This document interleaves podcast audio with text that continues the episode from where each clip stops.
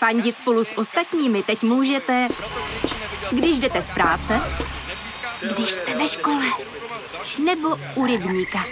Jsme tu, abyste mohli být mezi svými kdekoliv. Tak zůstaňte ve spojení díky datům na naší nejrychlejší mobilní síti v Česku. T-Mobile.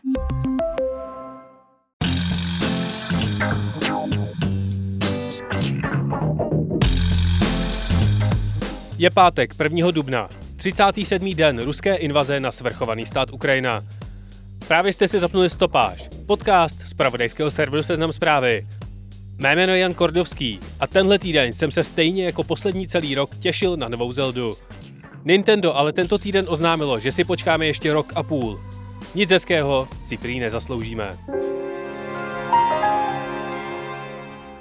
Kromě toho jsem si do podcastu potkal Davida Slíška, šéf-redaktora serveru Lupa.cz a jednoho z kmetů české internetové novinařiny, aby mi vysvětlil, jak ambiciozní zákon s názvem Digital Markets Act změní způsob, jakým si v Evropě posíláme zprávy na WhatsAppu a iMessages.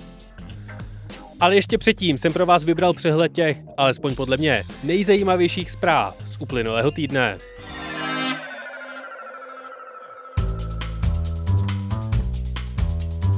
Konflikt na Ukrajině se pomalu přesouvá z každodenního návalu informací a videí z bojišť do fáze podivné mlhy, kdy se ještě hůř objektivně posuzuje, jak na tom obě strany aktuálně vlastně vůbec jsou. Rusko a Ukrajina spolu hovoří v mírových jednáních, během kterých ale Rusko bombarduje budovu Červeného kříže. Část ukrajinských vyjednavačů a také ruský oligarcha Roman Abramovič měli být během jednoho z kol vyjednávání při otráveni. Americký prezident Joe Biden mluvil během návštěvy Polska o nutnosti ukončit vládu Vladimíra Putina. Ten podle amerických tajných služeb nedostává od svých vojenských poradců pravdivé informace o situaci na Ukrajině. Rusko lehce ustupuje ze své podmínky platit ropu a plyn v rublech. Zpřátelené země údajně můžou platit v kryptoměnách. Z evropských zemí je v odstříhávání od ruských zdrojů nejradikálnější Polsko. To chce do konce roku zakázat nákup ruského plynu, ropy a uhlí. Hodnota rublu vůči dolaru je díky zásahům ruské centrální banky téměř zpátky na předválečné úrovni. A seznam zprávy spustili zpravodajství a praktické informace pro uprchlíky v ukrajinštině. Najdete je v menu na naší homepage jako Ukrajinské noviny. Po krátké pauze je na scéně opět celá hradní parta. Prezident Miloš Zeman udělil milost řediteli lánské obory Miloši Balákovi. Ten byl minulý týden odsouzen k třem letům vězení za podvádění při zadávání veřejné zakázky. Zeman svůj krok odůvodnil zaujatostí soudu a zmínil Balákovu pracovitost. Kritiku za tento krok schytal hrad ze všech stran, a to i od Andreje Babiše. Ten si myslí, že se Zemanova milost nebude líbit lidem. Balák je blízký spolupracovník kancléře Vratislava Mináře. Tomu v úterý schořela hospoda v Osvětimanech Příčina požáru, jenž způsobil škodu 15 milionů korun, se zatím vyšetřuje. Ve čtvrtek pak server Irozlas přišel s informací, že minulý týden byl trestně stíhaný minář na tajné diplomatické misi v Kataru. Tam ho údajně vyslal prezident Zeman, aby do České republiky pozval katarského emíra na oficiální návštěvu. Proč spolu s minářem letěl jeho kamarád z vymahačského biznesu, zatím těžko říct. Ano, ano, Will Smith sfackoval na Oscarech Chrise Rocka. Ale jen tak mimochodem, cenu za nejlepší film získal snímek Koda z produkce Apple TV+. Dostat tuhle streamovací službu od tragické soutěže Planet of the Apps během pěti let k Oscarovi za nejlepší film je pro Apple obrovský úspěch. A určitě se jim bude ve všech následujících prezentacích řádně chlubit.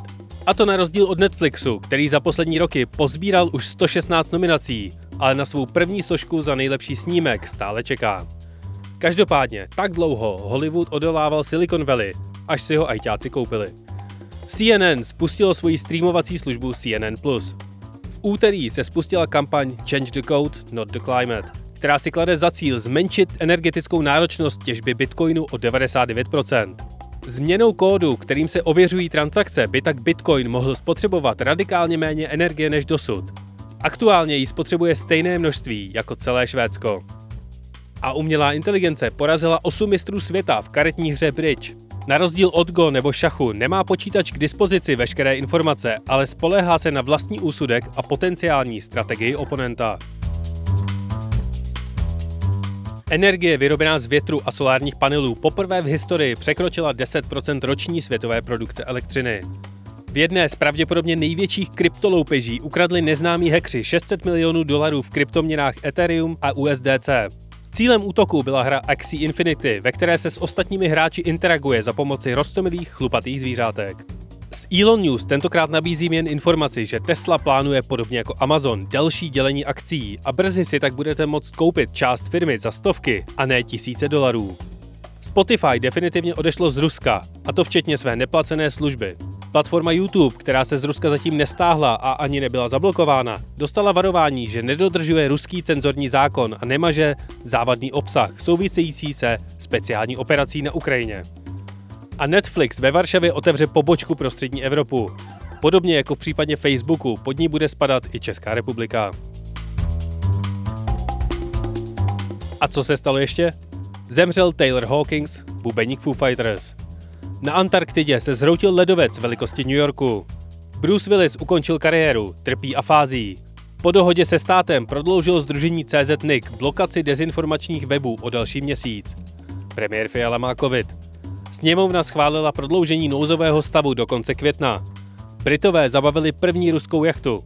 Čokolády Ritter Sport se nestáhnou z Ruska a britská čokoládovna Cadbury zmenšila svoji nejpopulárnější tyčinku o 10%. Hubbleův teleskop objevil zatím nejvzdálenější hvězdu. Světlo od ní k Zemi cestovalo téměř 13 miliard let. Spojené státy zvažují, že uvolní 180 milionů barelů ze svých zásob. Cena ropy klesá. Ruský státní Instagram Rosagram je podle kritiků totální shit. Podle nové studie se lidé z vesnice orientují líp než měšťáci. Britská zpráva národních parků získala tři jeskyně známé díky netopířímu speed datingu. A radnice západního Londýna utratila 570 tisíc za ubytování čtyř koček v luxusním zvířecím hotelu s vytápěnou podlahou a manikúrou. A stalo se toho mnohem, mnohem víc. Například jsme odhalili název a vizuál našeho nového denního podcastu s Lenkou Kabrhelevou. 5.59 nebo taky za minutu 6 si budete moct poslechnout každý všední den už od 11. dubna. Jak tenhle podcast vypadá, vám teď na chvíli vložím do přebalu stopáže. Pokud posloucháte třeba v Apple Podcast nebo v mém oblíbeném Overcast, nemusíte ho hledat na seznam zprávách.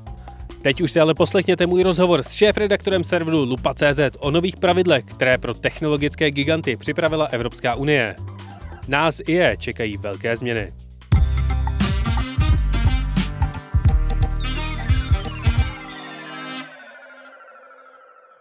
Evropská unie minulý týden představila plánovaný balíček zákonů Digital Markets Act, který by měl snížit dominanci velkých technologických firm v evropském digitálním prostoru.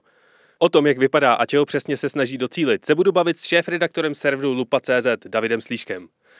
Davide, díky, že jsi vážil cestu tady do našeho studia. Měl jsem to fakt daleko. Eh, Děkuji za pozvání. Proč se Evropská unie rozhodla omezit velké technologické firmy typu Apple, Google, Facebook nebo Amazon? A pojďme si tady říct, že Facebook si oficiálně jmenuje Meta, ale nebudeme tuhle tu jejich hru hrát, takže Facebook. Dobře, no protože jsou ty firmy čím dál tím silnější, ovládají opravdu ten trh velkou silou, jsou takzvaně dominantní, když se budu držet eh, té právnické vlastně eh, formulace, kterou se, která se používá v těch, v těch zákonech nebo nařízeních Evropské eh, unie. A vlastně tenhle ten balíček pravidel, o kterém se budeme bavit, tak je jedn, jedním ze dvou balíků, které právě mají zcela zásadně upravit prostě pravidla pro fungování těchto velkých služeb v digitálním prostoru. Ten Tenhle se právě týká těchto velkých služeb. Komise jim říká strážci, eh, z anglického gatekeepers, čili strážci brány, ale strážci je teda rozhodně lepší překlad. Strážci internetu. A jak je Evropská komise a Evropský parlament definují? Jak se určí, kdo je strážce? Eh, tam je to relativně eh, jasně specifikováno. Vlastně ty velké firmy strážci eh, mají mít obrat nad 7,5 miliardy eur ročně, mají mít tržní hodnotu přes 75 miliard eur. Jako firma vlastně taky celá mají mít více než 45 milionů uživatelů a asi 10 tisíc nějakých biznisových zákazníků. Takže je to vlastně stanoveno podle této velikosti. Podle prozatímních odhadů by se tam opravdu měly vejít hlavně ty firmy, jako je Facebook, Google, Apple, Amazon a teď jsem viděl odhady, že by to mohlo být třeba i Booking.com, mm-hmm. známá ubytovací služba. Možná se tam vejdou ve výsledku ještě nějaké další služby. To se uvidí prostě, až komise potom, mm, až bude tenhle balíček platit, tak až komise vyhodnotí, které ty firmy teda ta kritéria splňují. A jinak tam komise může pak samozřejmě tedy zařadit i jiné firmy, která, které nesplňují tahle kritéria, ale musí to nějak zdůvodnit. Nesmíme zapomenout na sice v poslední době docela pozitivní, ale Microsoft. To je pravda, ale tam nevím, jestli tedy, eh, jak to vlastně nakonec dopadne, protože Microsoft tam může spadnout vlastně z některých pohledů, eh, protože třeba provozuje prohlížeč eh, nebo operační systém nebo cloudové služby a hm, samozřejmě tam jsou, jsou hm, ty věci, ano, mohlo by tam určitě spadnout a veliký na to je dost. Ale třeba menší komunikační platformy jako Telegram nebo Signál, tak těch se ty nové zákony týkat nebudou? Ty eh, nebudou muset dodržovat ta nová pravidla. Samozřejmě se jich dotknou, eh, ta nová nařízení, ta nová pravidla, ale eh, řekl bych, že možná spíš v pozitivním slova smyslu, protože jim dají nové možnosti. K tomu se asi dostaneme. No a jaké jsou teda hlavní cíle toho balíku označovaného jako Digital Markets Act? Eh, když se na to DMA eh, podíváme, tak eh, on je to vlastně takový seznam různých antimonopolních jaksi šetření, které, která komise v posledních letech s těmi velkými firmami vedla.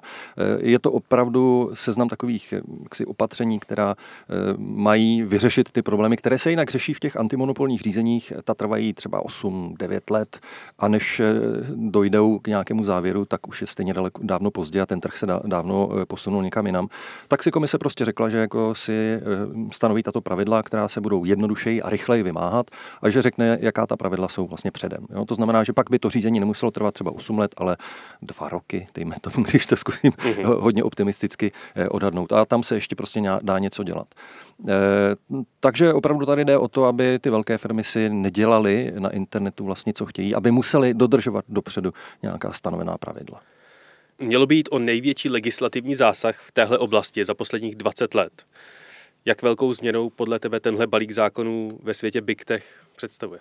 Je to dost zásadní změna, tedy aspoň na papíře. My samozřejmě pak uvidíme, jak to bude fungovat v praxi. Víme taky eh, z příkladu různých nařízení Evropské komise, že eh, je pak hrozně důležité, jak se vykládají v praxi. Víme to o GDPR, eh, kde také vlastně se už na začátku říkalo, že ty dopady budou třeba hlavně na ty malé firmy, že ty velké z toho tečou. A teď se ukazuje, že nakonec vlastně se ten klacek GDPR dá použít i na ty velké korporace, i na ty velké strážce.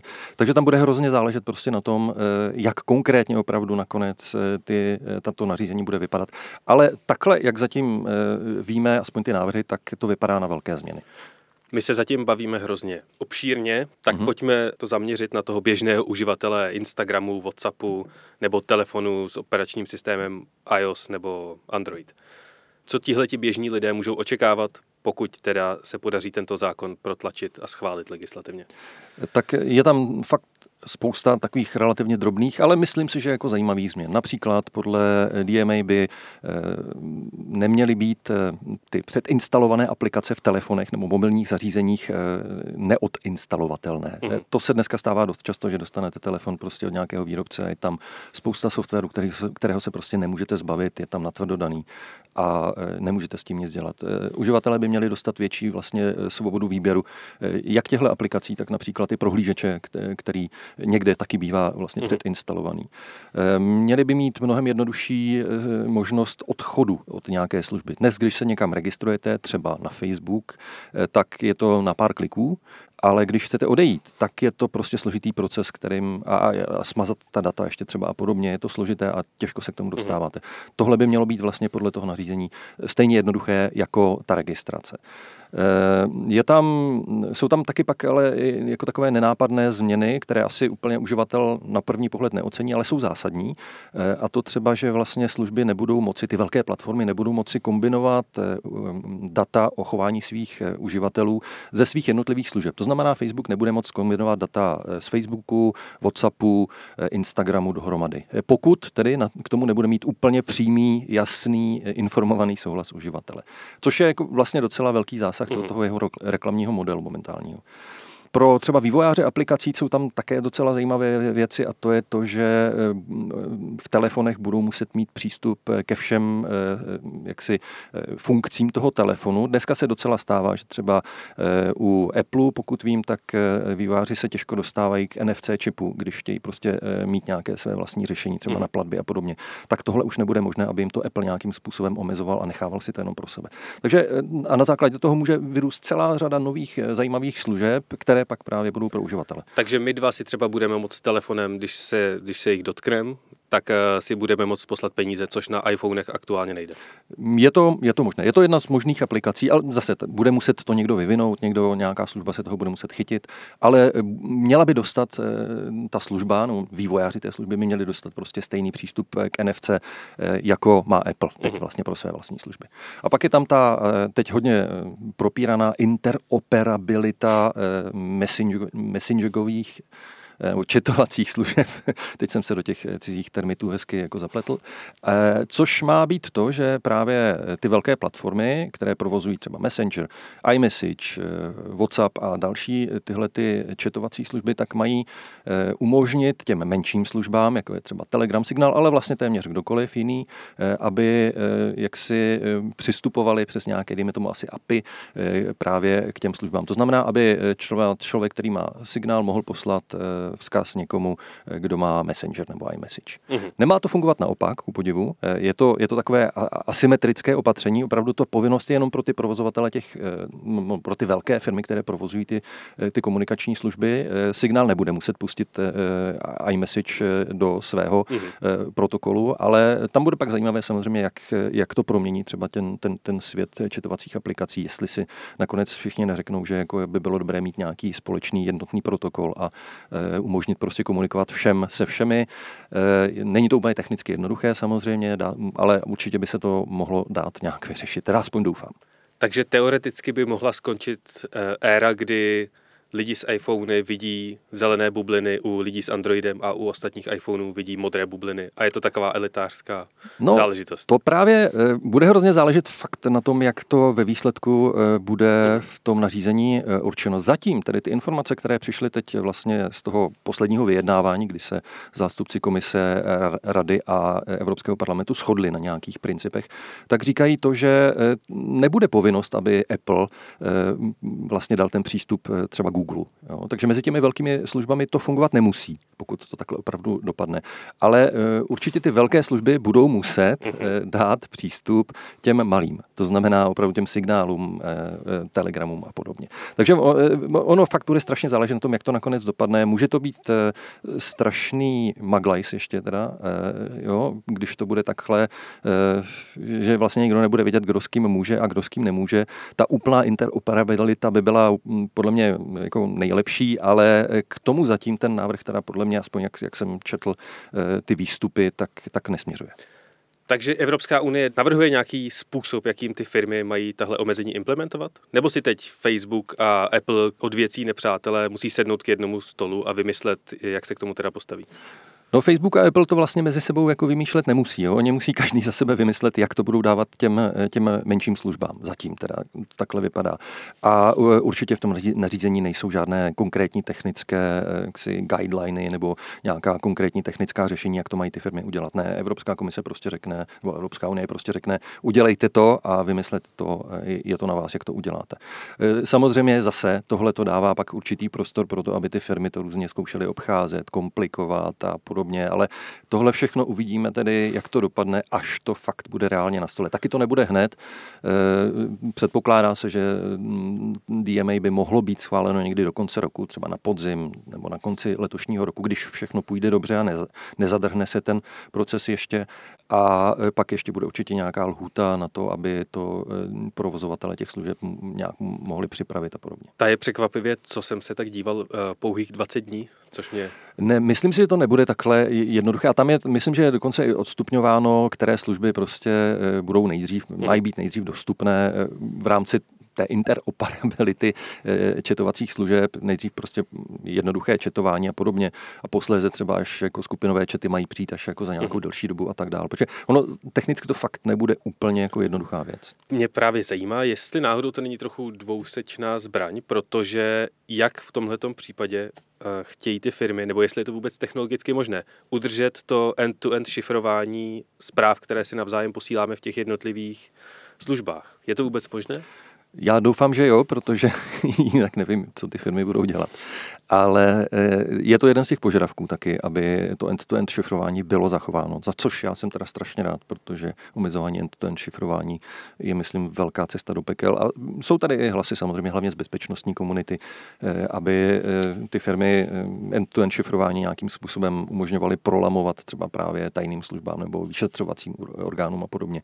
Ale tady zatím aspoň tedy z těch vyjádření zástupců Evropské komise je jasné, že by to end-to-end šifrování mělo být zachováno i v případě eh, toho, že si teda signál bude povídat eh, s Messengerem. Já jsem na to zvědavý. Já ne, nemám na to teď opravdu odpověď, jestli eh, je to možné, nebo takhle. Myslím si, že to možné je. Myslím si, že to nebude úplně technicky jednoduché, ale ty firmy to prostě budou muset nějak udělat. Pokud tedy signál třeba, nebo ty menší četovací platformy o to budou mít zájem. A já myslím, že budou. Já si myslím, že je to hlavně trochu v jejich zájmu, protože když si třeba posluchači stopáže vybaví epizodu o CSAM, o tom identifikování uh, dětské pornografie na serverech Apple, Google a kde mož, všude, kde možně, tak ten základní princip je, že to je šifrovaná komunikace a Apple vlastně nemůže vědět, co ten obsah je a tím pádem není zodpovědný za ten obsah, který tam je. Hmm, jo, ano, je to pravda. Je, je to jeden z těch argumentů, které pak vlastně ty firmy říkají, když po nich někdo ta data chce. A je to dobře, ale já si opravdu myslím, že end-to-end šifrování jako jedna, jedním ze základních kamenů, tedy komunikace, a že by měl zůstat opravdu eh, nenabourán a neporušen. Myslíš si, že tahle ta nová evropská regulace zasáhne celý svět, anebo se firmy přizpůsobí jenom v Evropské unii a vznikne takový ostrov? Zatím ty zkušenosti třeba právě s GDPR a podobnými věcmi eh, ukazují, že se přizpůsobí v Evropě, eh, protože samozřejmě všechna tahle opatření pro ně znamenají nějaké náklady nebo nějaký ubytek, možný ubytek příjmů. Eh, tak to, já si myslím, že už dávno chytré hlavy v centrálách Apple, Facebooku, Google, Amazonu jako přemýšlejí o tom, jak z těch problémů naopak udělat nějakou příležitost, jak vydělat někde na něčem dalším, což se jim asi samozřejmě eh, nakonec podaří, ale myslím si, že nejdřív tedy eh, ta opatření se zavedou v rámci Evropské unie a e, posléze se možná třeba někteří zákonodárci v jiných zemích e, budou nějakým způsobem inspirovat těmi, těmi pravidly. Ale dokud ta pravidla i v jiných zemích nepřijmou, tak myslím, že ty firmy, nebo takto, na velkých trzích, jako jsou třeba Spojené státy, e, tak dokud ta no, svá pravidla nepřijmou, tak ty firmy nebudou dobrovolně si podřezávat nějaké své příjmy. Takže ne, neočekávám, že by, to byl, že by to hnedka přijali celosvětově. Možná se pletu, ale ne, opravdu to nečekám. No a proč se tomu ty firmy, jako například Apple, který používá lobbying a legální argumentace, že nebude nic měnit, protože je to jeho biznis, proč se tomu tak hrozně moc brání, když si vlastně můžou dobrovolně nastavit vlastní pravidla a nečekat na to, až jim evropští úředníci nastaví ty pravidla za ně a bude to pro ně daleko horší. Nevím, jestli to nakonec bude daleko horší. Tam probíhají ty boje na několika frontách. Jedna je ta právní a lobistická, o které si mluvil, a to je to, že se prostě snaží samozřejmě ohnout ta pravidla do posledního momentu eh, ve svůj prospěch. A tam se bojuje o slovíčka, protože každé slovo pak je důležité, eh, které v tom nařízení nakonec jako bude každá formulace, prostě se dá interpretovat různým způsobem. Tak to je jedna věc a tam prostě mají samozřejmě eh, velké, dobré právní firmy, které jim s tím pomáhají, protože na to prostě mají peníze. A druhá věc je, že mm, eh, na, na druhé straně prostě eh, se do poslední chvíle obvykle snaží, aby eh, ten zdroj příjmů, který jim nějaké to opatření má omezit, tak aby vyschnul až jako někdy na poslední chvíli. Protože jednak, kdyby to udělali sami, tak to bude nějaký precedens, pak to po ní budou chtít všichni ostatní. A na druhou stranu tak jde o nějaké peníze, o nějaké příjmy. Takže myslím si, že je to kombinace těchto věcí, že prostě věří tomu, že jako dokážou si ta pravidla nějak jako prolobovat a změnit tak, aby pro ně nakonec nebyla tak katastrofická. Někdy se pletou, někdy ne. Většinou trvá řadu let, než se ukáže tedy, jestli se jim to povedlo nebo ne. A je to takový neustálý boj mezi regulátory, tedy aspoň v Evropě, protože tady opravdu ta regulace je velmi jak si pokročila. Třeba ve Spojených státech se zdaleka neregulují ty služby takovým způsobem jako, jako v Evropské unii. Součástí těch velkých DMA balíků tak je třeba i nařízení toho, že Apple i Google musí umožnit na těch svých telefonech instalování aplikací z jiných obchodů, než je App Store nebo Google Play a zároveň nutnost umožnit eh, platit jinak než skrz platební brány, které poskytuje Apple nebo Google. Takovou Petriho miskou teď aktuálně je uh, Nizozemsko, kde ten místní parlament nařídil Apple, aby randícím aplikacím typu Tinder umožnil přijímat platby i odinut než skrz třeba právě Apple platební metody. A Apple místo toho, aby teda poslechl Nizozemsko, tak už desetkrát zaplatil 5 milionů euro pokutu a dál pokračuje v tom neposlouchání toho zákona. Jak je to možné, že nadnárodní velká firma si dovolí takovouhle prasárnu? Eh, tak není to poprvé a naposledy, a ani naposledy, kdy eh, ta firma vlastně takhle bojuje s nějakým úředním rozhodnutím. Máme tady celou řadu pokut, které třeba Evropská komise dala právě Google a e, do dneška nejsou dořešené. Třeba to je ta známá pokuta 2,4 miliardy eur. E, tam se Google odvolával, pořád ještě běží nějaké odvolací jaksi, soudy, není to úplně dořešeno. Opravdu ty firmy to napínají do poslední chvíle, pořád mají i šanci, že třeba ten soud to nějakým způsobem zruší, anebo prostě si prodlouží tu dobu, kdy ještě nemusí tedy plnit to opatření a vymýšlejí mezi tím, jak to obejít.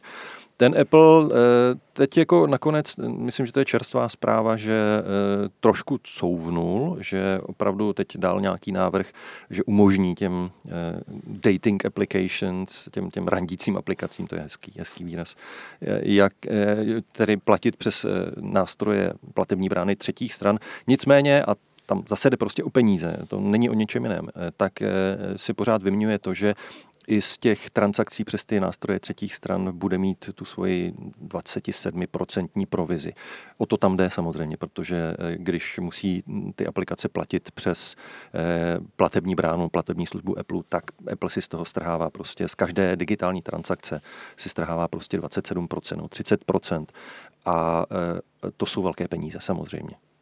To je na další hlubší debatu. Je fascinující, že pokud si člověk objedná Uber, tak už to není digitální transakce, ale tam už těch 30% neplatí. A normálně jedete Uberem a Uber dostane 100% z toho, co zaplatíte, teda 97. No, no, e, ale pak zase je e, vlastně spor, e, nebo takové šetření Evropské komise v hudebních službách s Applem, mm-hmm.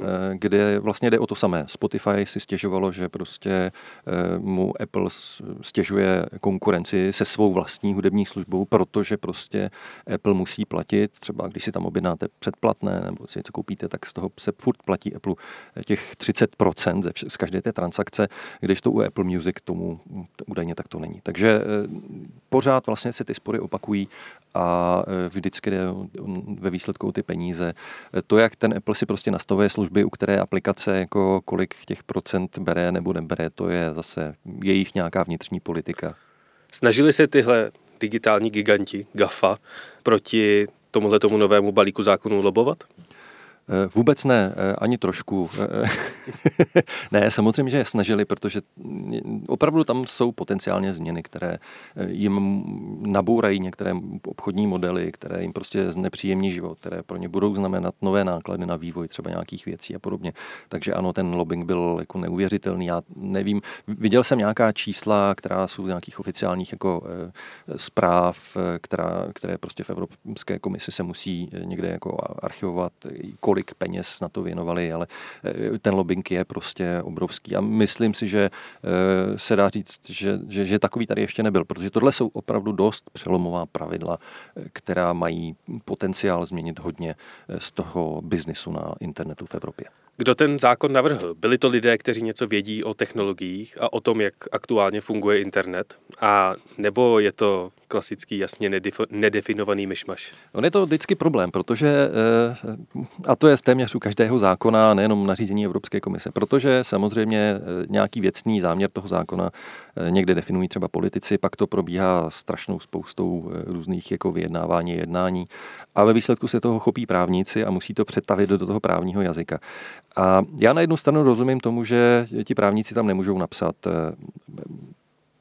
já nevím, Messenger musí umět komunikovat s iMessage nebo já nevím, se signálem na eh, tomhle API, který je, které je definováno takto a takto a tímto protokolem a to šifrování má být takto, protože prostě to nejde do toho zákona dát. Ty, ty, ta nařízení a ty zákony by byly eh, neuvěřitelně dlouhé a hlavně eh, v okamžiku, kdyby byly schváleny, tak už by byly zastaralé. A kdyby ty technologie byly, jako kdyby, se posouvají. Přesně, kdyby byly takhle konkrétní, tak přece zamrzne úplně veškerý vývoj všeho na světě. Přesně, no, opravdu to nejde, vlastně takhle to nejde. E, takže vlastně většinou se ti zákonodárci snaží to napsat e, trochu obecně, nebo hodně obecně, hodně vágně, říct nějaký obecný cíl, nebo nějaký cíl, ke kterému to má směřovat, ale neuvádět tam vůbec žádné tyhle ty detaily o tom, jak se to má dělat technicky e, a, a, a podobně, protože prostě to je fakt cesta do pekel. No, ale zase na druhou stranu, když se to uvede takhle hm, trošku vágně, tak eh, to umožňuje různé výklady. A tam jsme u toho, eh, že nikdo pořádně asi dneska ještě nedokáže přes, eh, předpovědět, jaké všechny výklady se kolem toho objeví. A dá se to samozřejmě i zneužít na obě strany. Už se objevují nějaké teorie, jak by se ty nové digitální zákony mohly obcházet? Teorií je spousta, ale my opravdu nemáme zatím ještě ten, ten konečný text. Ten by měl být až někdy opravdu na podzim nebo někdy v létě třeba a pak se asi ukáže. I kolem toho konečného textu se ještě povede velká debata. Právě budou se hledat různé jako možné eh, díry, eh, možné prostě způsoby zneužití a podobně. Komise si tam nechává samozřejmě trošičku jako otevřeno, otevřené ruce nebo otevřené pole, protože říká, že opravdu může pak eh, i ad hoc, když to zdůvodní tedy nějak patřičně, tak může třeba zasáhnout proti nějaké firmě jsou tam docela drakonické pokuty za, eh, za nějaké pokusy o obcházení nebo za neplnění právě těch povinností vycházejících z DMA. Eh, bude to, ale jak říkám, nikdo to nedokáže úplně úplně předpovědět, jak to dopadne. A pro mě opravdu je jedním z těch hezkých příkladů to GDPR, kdy taky se to pořád vyvíjí. Rok nebo dva roky to vypadalo, že se nic dít nebude, nakonec se něco začalo dít i vzhledem k těm velkým platformám a e, samozřejmě právníci mají radost, protože pro ně to jsou velké výdělky a velké zásadní spory, ale asi to jinak fungovat nemůže. No a kolik procent dáváš tomu, že se opravdu něco stane a nebo že jenom budeme odklikávat o další box na, při návštěvě stránky navíc? Já myslím, že se něco stane, že některé ty věci eh, opravdu eh, projdou a některé prostě už mají velkou podporu u veřejnosti. Jo, že to, aby člověk neměl zamořený telefon spoustou smetí, tak prostě jako myslím, že je fajn, že na tom se shodneme, že jako to eh, chceme. Jo, a je tam spousta takových jako drobností, které, které si myslím nakonec ty firmy i sami budou prezentovat, že jako je to výborné pro uživatele a tady to máte a, a jo, nařídila nám to Evropská komise, ale my bychom to udělali stejně sami. Takže některé z těch věcí určitě jako eh, se prosadí. Eh, jak to bude, eh, jestli ta změna bude opravdu veliká a jak to, jak to ovlivní pak třeba trh tady v Česku, kde teď si tady povídáme v seznamu a seznam je jednou z firm, která vlastně by z toho měla velmi benefitovat z těch pravidel, protože ona nespadne do toho vlastně záběru těch regulací, není tolik velká, nepůsobí na tolika trzích a podobně, ale zase na druhou stranu jí to umožní eh, víc třeba eh, být konkurenčnější vůči Google a dalším firmám. Eh, může to mít spoustu prostě dopadů, které jako teď ještě nevidíme, ale uvidíme je třeba za 4, za 5 let, uvidíme, jak to dopadne. Tak seznam by mohl určitě být do toho vložen tou tím přídavkem odůvodnění tenhle, ten, tato firma by tam mohla spadnout taky. Je to možné, že se nakonec za chvíli o seznamu budeme bavit jako o eh, dominantovi na českém trhu, kterého je potřeba zregulovat, protože už je tak velký a tak zneužívá svou dominantní pozici, že je potřeba mu přistřihnout křídla. Tak eh, je to možné, je, je to objektivně za to velká firma, která český trh ovlivňuje velkým způsobem, ať už mediální nebo internetový. Eh, ale nevím, jestli to bude v rámci Evropské komise, to by, nebo v rámci Evropské Evropské, Evropské unie to by musel seznam opravdu vyrůst přes více trhů než jenom v České republice. Tohle je odborník David Slížek, šéf-redaktor technologicky odborného serveru Lupa.cz. Já ti moc děkuji za rozhovor. Není za co, těšilo mě a e, budeme si všichni asi držet palce, ať ta e, regulace dopadne dobře.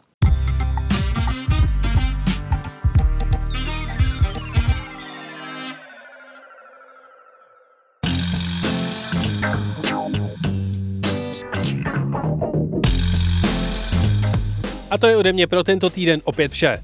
Hrozně mě překvapilo množství reakcí a pochval na minulou epizodu o Formule 1. Takže díky moc.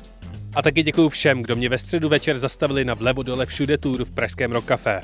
Bylo to moc fajn. Pokud chcete celému audio týmu seznam zpráv cokoliv sdělit, pochválit nás, vytknout nám chyby nebo navrhnout téma ke zpracování, napište nám na audio.firma.seznam.cz Loučí se s vámi Jan Kordovský, díky za poslech a příští pátek opět na seznam zprávách. A náhodný fakt nakonec. Korejština má výraz umčina. Ten v doslovném překladu znamená syn matčiny kamarádky, který je ve všem na světě lepší než jste vy.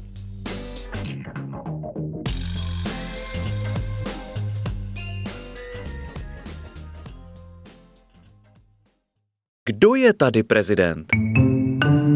S naším podcastem Ptám se já vyjíždíme poprvé mezi vás a první zastávkou je Brno. Marie Bastlová a Veronika Sedláčková si v pondělí 11. dubna pozvou do brněnského kabinetu MUS ty, o kterých se v souvislosti s prezidentskou kandidaturou mluví nejčastěji a také experty, kteří k ní mají co říct. Naše pozvání přijali. Ekonomka Danuše Nerudová, senátor a exdiplomat Pavel Fischer a šéf ústavního soudu Pavel Rychecký. Tentokrát na téma Válka na Ukrajině jako výzva pro Evropu. Ptám se já, tentokrát v pondělí 11. dubna v brněnském kabinetu MUS od 18.30.